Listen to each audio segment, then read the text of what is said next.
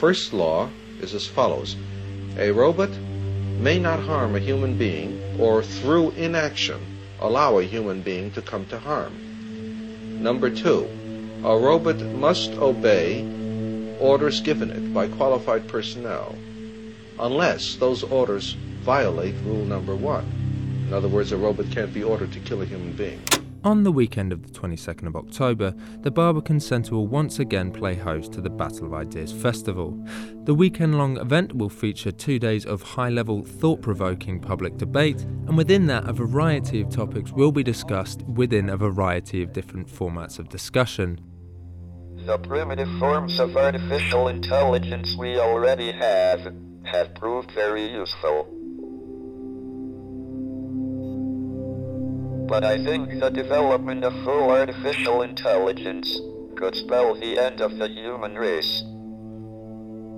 And with this mini series, what we're hoping to do is showcase some of the topics covered and the people who will be covering them. Humans, who are limited by slow biological evolution, couldn't compete and would be superseded.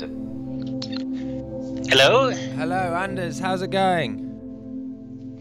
Ah, Good morning. I can I can hear you. You're somewhat noisy. This is Anders Sandberg. A senior James Martin researcher at the Future of Humanity Institute at Oxford University. And at this year's festival, Anders will be speaking at a session entitled Why Robot Can We Teach AI to Be Ethical?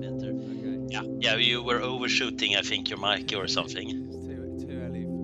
I started by asking Anders why now is the best time to talk about ethical AI. Uh, so when we make machines, we realize that safety is quite important. We don't want uh, our cars to be too dangerous.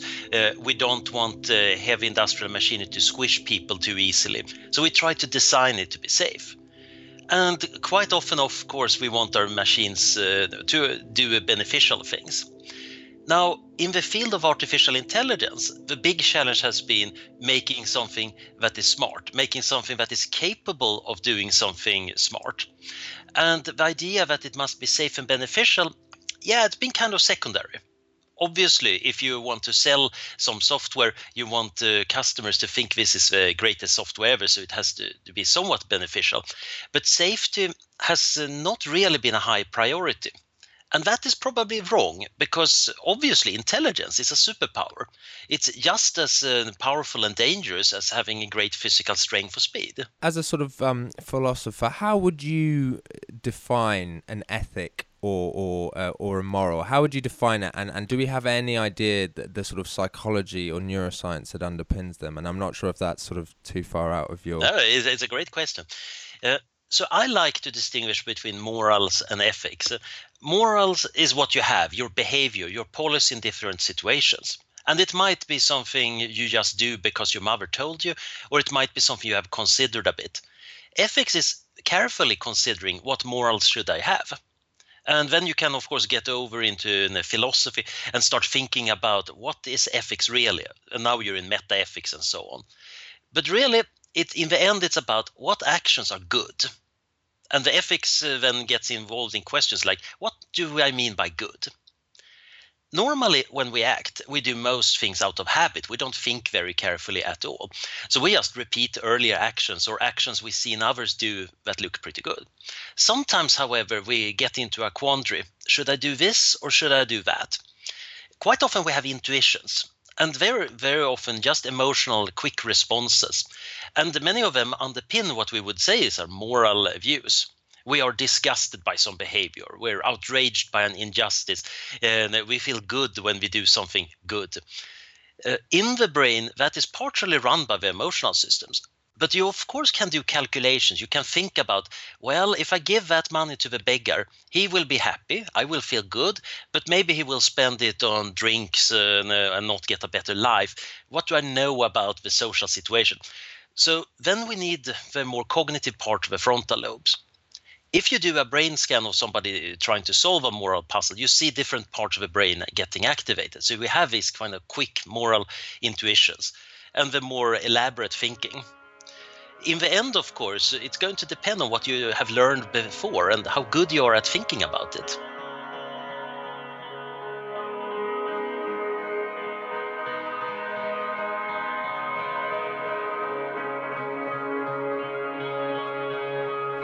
Uh, rule number three a robot must protect its own existence, after all, it's an expensive piece of equipment, uh, unless that violates rules one or two. A robot must cheerfully go into self-destruction if it is in order to follow an order or to save a human life.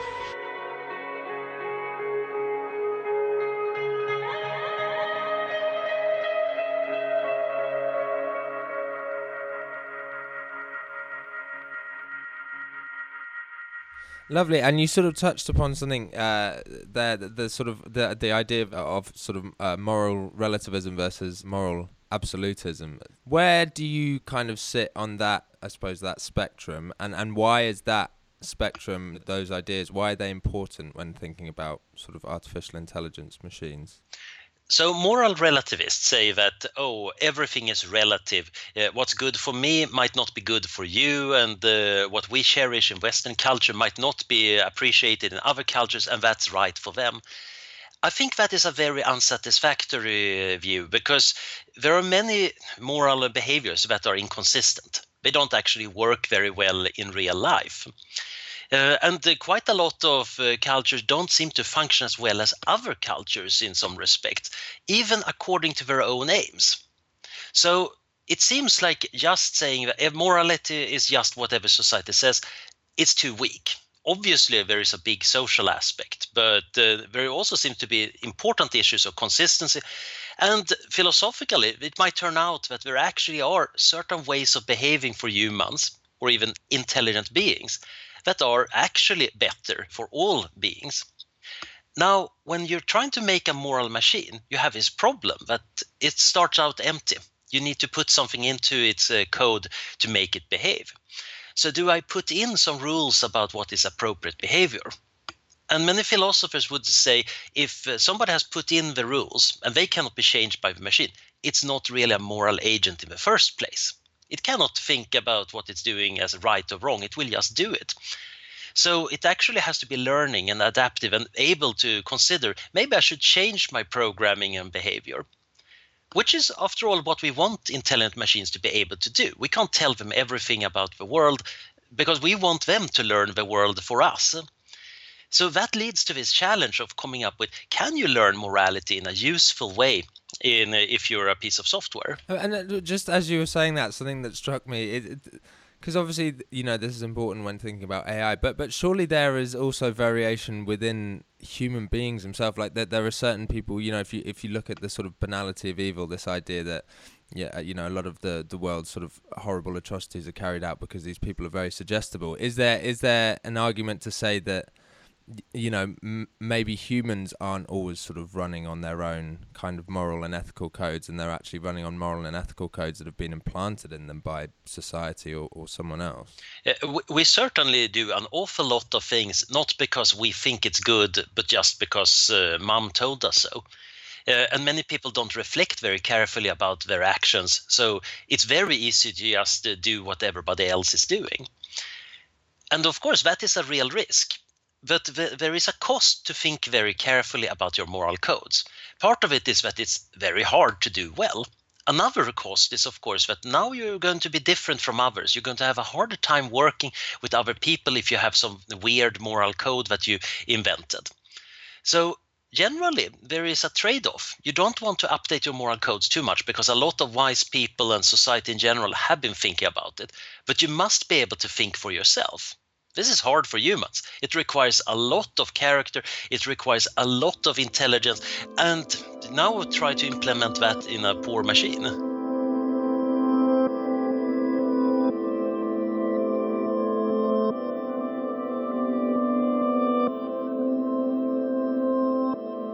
what is the sort of current setup we have for giving uh, robots, or you know, if you talk if you talk about the driverless car? I mean, I, I assume we're kind of giving it some sort of you know moral or ethical intelligence? What is the what is the current setup do you know?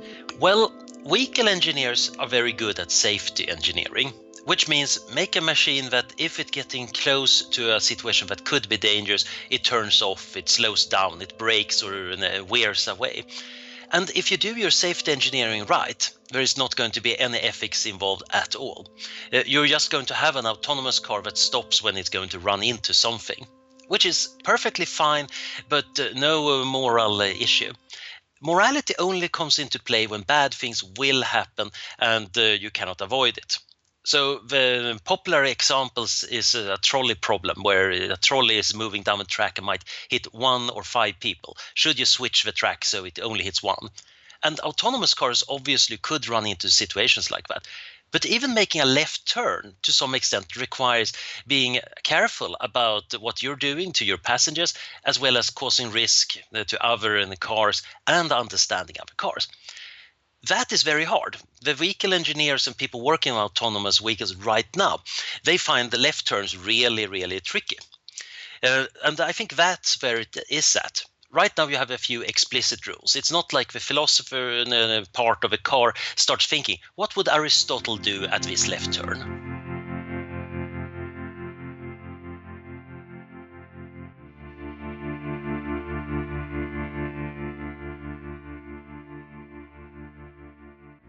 But something I really wanted to know was how these discussions are currently being carried out. From the outside, it would seem that there are very much two main camps, with anxious philosophers on one hand and enthusiastic members of tech industry on the other. But are they coming together for these kind of discussions, and if not, should they? Well, it's very easy as a philosopher to write a paper arguing that the autonomous cars should do this or that, or uh, saying that, oh, and, the moral robot, I define it like this, and this is what it's supposed to do. The philosopher doesn't need to write the code. I see in a real computer engineer listening to philosophers just shaking their heads because the ideas on the, the whiteboard are absolutely impossible to code into any computer. Meanwhile, of course, the computer engineers, they're very keen on actually making stuff, making things work. And uh, quite often uh, they don't even understand the technical language of the philosophers, just like many philosophers don't get the technology uh, issues. However, there are people trying to bridge it.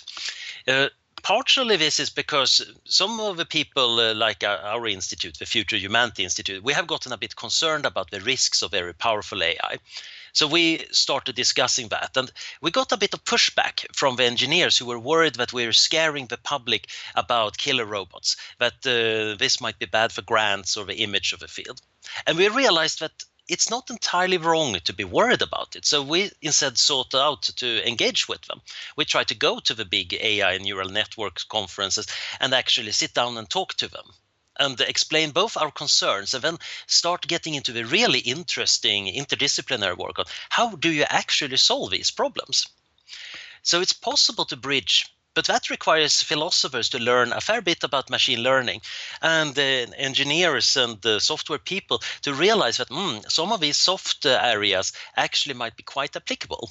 And and just sort of finally on the on this point, so what what what is your kind of uh, personal approach or the approach of um, the Future of Humanities Institute to, to tackling this question to, to try and sort of doing this in the most sensible and the, and the most safe way possible? So a lot of it has to do with first outlining what is actually the problems and then trying to see can you make a stab at fixing them in different ways.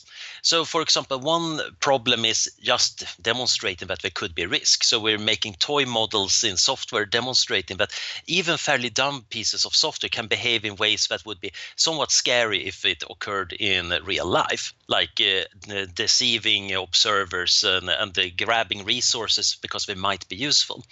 Another part, which is a big issue, is value alignment. How do you make a machine that can learn human values? Or even part of the human value system, given that uh, philosophically and artistically we've been trying to express that for thousands of years with mixed success. So that is a really interesting technical issue. But there are also strategy issues. Who should you talk to? Should there be ethical co- committees uh, uh, handling requests for making really smart and powerful AI? what kind of governance would you like to have? And right now, this is totally premature. We don't need an ethical committee yet for the AI systems. But we might want to start talking about what would it look like? What would actually be acceptable and doable and practical? So we're getting involved in a fair bit of uh, policy and standard setting.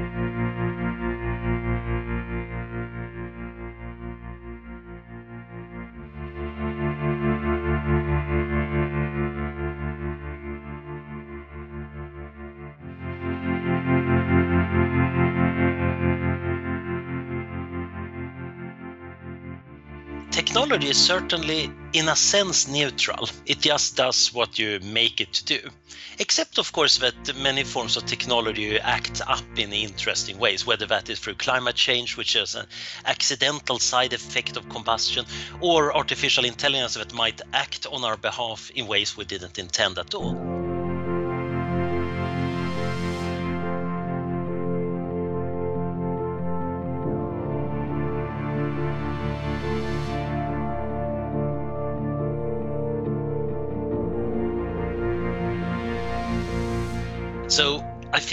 It's wrong to say that technology is totally neutral, but we should be aware that we can shape it a fair bit. One of the best things about having the discussion about artificial intelligence right now, before we actually have very powerful uh, artificial intelligence, is that in such early days we can actually shape it a bit. We can start defining what do we actually want to achieve if we wait until we already have very smart and powerful computers, there are going to be a lot of companies and vested interests that already have them, and they are not going to change. And of course, uh, by that point, we might have so little time to figure out that, uh oh, this wasn't what we wanted, or we need way more safeguards, then it's too late. So I'd rather have a slightly too early discussion and keep it going. It's going to have to be ongoing as we shape an artificial intelligence society because that's the only way of actually getting the human voice involved.